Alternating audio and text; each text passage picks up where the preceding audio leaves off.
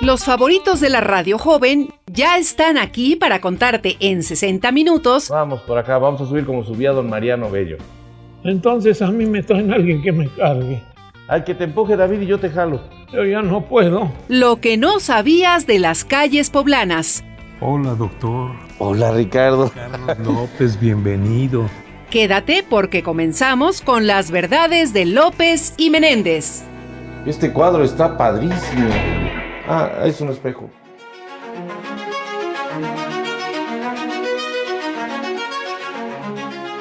Estoy muy contento aquí en la mera entrada del Palacio Episcopal de la ciudad de Puebla. Yo también estoy muy contento, Richard, de estar contigo en este lugar donde tantas cosas sucedieron y, y algunas que, vamos- que vamos a platicar. Pero en principio ver esta arquitectura que hace juego con los colegios que están al lado, que Sí. ya hemos visitado.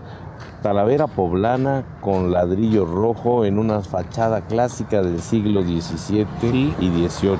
Hermosísimo edificio este palacio. Oye, un, un ejemplo del barroco, como tú dices, no dejan un... Ah, claro, un barroco poblano. No. Diferente al barroco que conocemos de Europel, Sí, este no. no. deja ni un espacio no libre. dejan un espacio. Y lo mismo que el templo de San Francisco, si te fijas arriba de la entrada principal, Tiene hay un florero de talavera. exactamente la talavera poblana. Y esto tiene un auge mucho mayor a finales del siglo XVII, en 1676. En esa época te das cuenta que hemos visitado a muchas construcciones de Puebla de la misma época, Sí. que son hermosísimas. Y esta calle es la, la precursora de los estudios en Puebla, igual Sí. que la de los jesuitas. Sí, sí, la calle de los colegios. Exactamente. Acá el obispo Manuel Fernández de Santa Cruz estableció muchas áreas para los clérigos como para estudiantes y todo, pero fue Juan de Palafox y Mendoza quien inició esa trayectoria universitaria, o escolar, mejor dicho, en esta calle. Oye, pero ¿te acuerdas lo que pasó aquí en 1821? Fíjate, fíjate que sí, yo me, acuerdo de muchas cosas que han ocurrido aquí, pero empieza tú a platicar. Pues verás, este era el Palacio del Obispo, que era, bueno, por supuesto, el palacio donde todos los obispos vivían y desde el siglo XVII hasta el siglo XIX fue sede de ellos. Pues hubo un obispo, un obispo muy activo que fue Antonio Joaquín Pérez Martínez, que habiendo sido sacerdote solamente sin título de obispo todavía, fue nombrado como diputado para ir a las Cortes de Cádiz. Y estando en las Cortes de Cádiz, él fue presidente en dos ocasiones de las Cortes, tú sabes, esto que se llevó a cabo en España. Bueno, cuando él regresa, gracias al servicio prestado y a Fernando VII, que fue liberado por Napoleón, le concede la mitra de la ciudad y lo convierte en obispo de la ciudad de Los Ángeles o de la Puebla de Los Ángeles.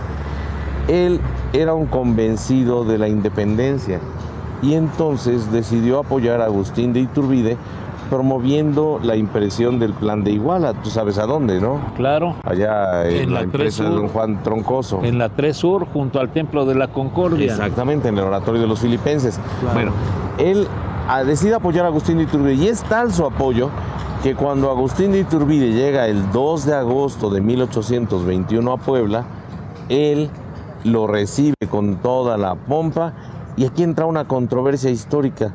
¿Dónde se hospedó Agustín de Iturbide? Esa es la cosa, porque mira, te dicen primero que unos historiadores que se hospedó allá en la 4 Sur, Allá en, en la casa del en Mendrugo. la casa del Mendrugo.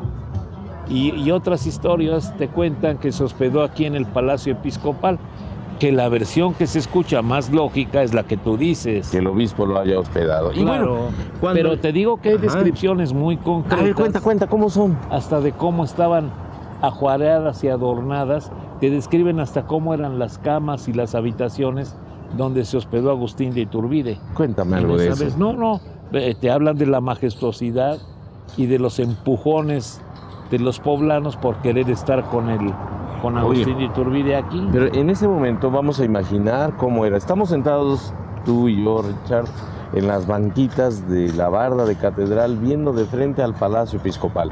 Pero en 1821 no existía esta barda.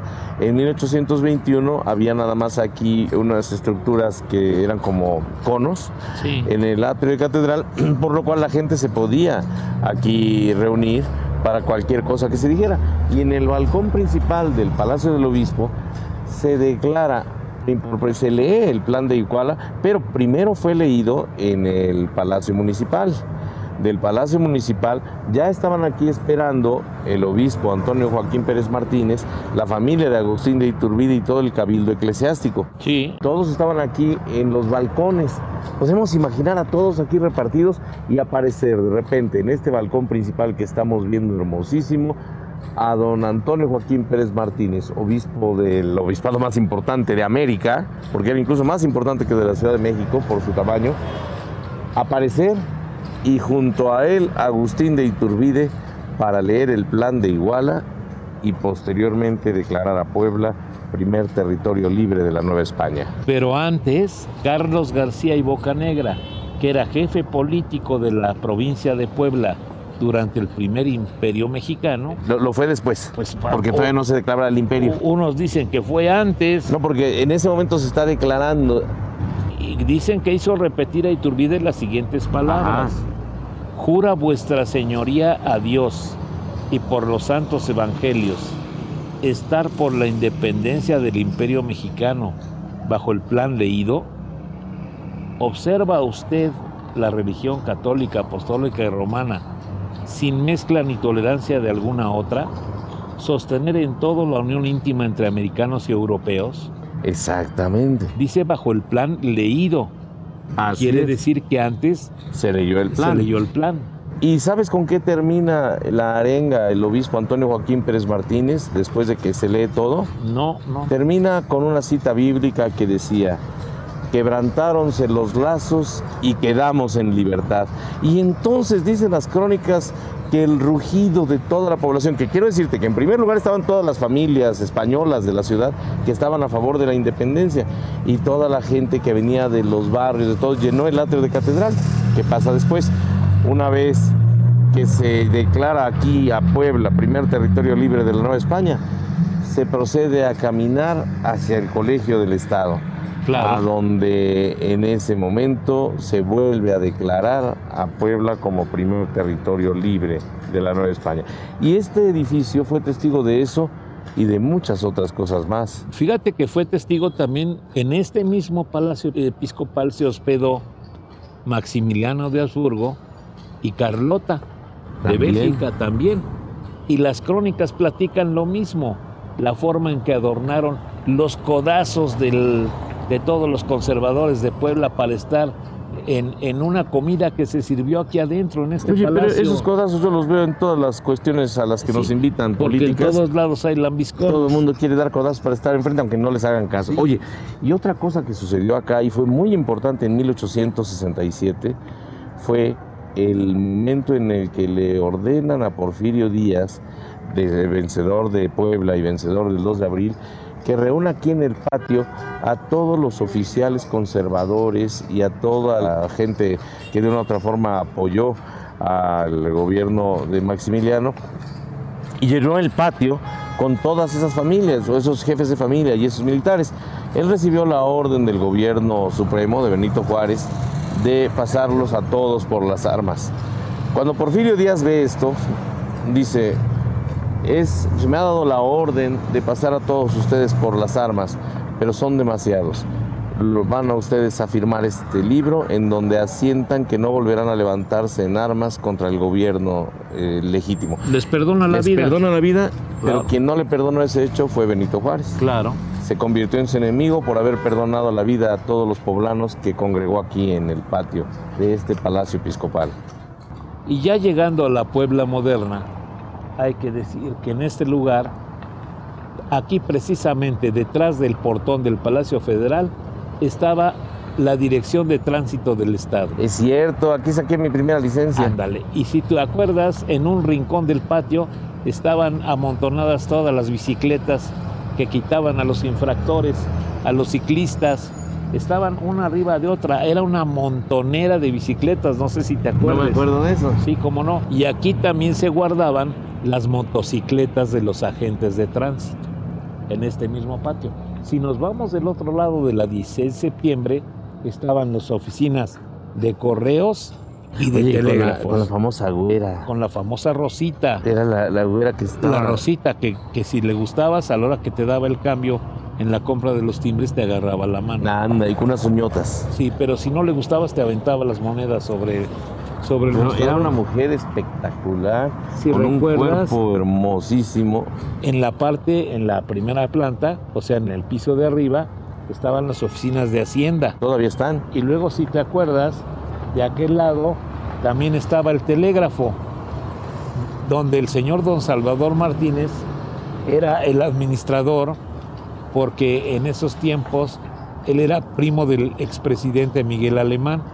Tú. Y entonces le consigue el trabajo de administrador de telégrafos aquí y le dan la concesión de la estación XCPA que instala enfrente en el edificio del expresidente Abelardo Rodríguez Sí, que destruyó tontamente. que destruye la casa del Deán. Bueno, destruyó no toda, pero sí. Oye, fíjate que hablando de estas fachadas, mi querido Richard, es importante para la gente que venga que vea que esta decoración es similar desde el Palacio de San Pantaleón, que está en la esquina, continuando por el Colegio de San Juan, de San Pedro y Palacio Episcopal. Son cuatro construcciones maravillosas. Palacio Episcopal, Colegio de San Pedro, Colegio de San Juan y Palacio de San Pantaleón. Dos palacios en esquina que custodian a dos escuelas virreinales. Qué hermosa calle. Y enfrente, como si fuera poco, la catedral más hermosa de América. Fíjate que a mí me llama la atención que todavía en estos tiempos haya acceso para vehículos Eso no al me gusta. Palacio Federal. Es un verdadero sacrilegio que en estos momentos estamos observando Y ahí- cómo ahí- entran vehículos a este lugar que no deberían entrar vehículos. No, no, deberían de preservarlos. Pero mira, me llama mucho la atención que de todos estos edificios desde la esquina donde está el Tribunal Superior de Justicia hasta esta esquina de la 16 de septiembre, el único edificio que es federal es este. ¿Por qué? porque en la expropiación de 1861 esto pasa a ser propiedad federal, entonces desde entonces ya pertenece al gobierno federal. Era la- el celo contra todo lo religioso y al representar el poder eclesiástico lo toma el poder federal y es así que se convierte desde entonces en eso. Pero mira, Richard, tú eres una biblioteca andando acerca de las No, calles de Puebla. Ni me digas eso. No, claro que sí, lo disfruto Pero mucho. mira, yo lo que sí veo, Carlos, es que esta calle, desde la 16 de septiembre hasta la 2 Sur, Acera Sur, es una de las fachadas más, hermosas poblanas. que hay en la ciudad de del Puebla. término que creamos tú y yo, Sí. el barroco del siglo XVII con talavera y ladrillo. Sí, señor. Que nos van a regañar los arquitectos, pero, Pero- pero lo creamos pero nosotros. mira, ¿sí? Se ve mal. Nada más hay que observar la magnitud, la belleza. Es magnífica toda esta San calle. Pantaleón, San Juan, San Pedro y el Palacio del Obispo. Sí, maravilloso. Imaginemos otro recorrido en otros lugares. Sí. ¿Vamos? Si usted no tiene otra cosa más importante que hacer, le invitamos a que reúna a su familia y véngase a caminar por estas calles que tienen pura historia, historia pura. Historia de nuestra hermosísima ciudad de Los Ángeles. Así es.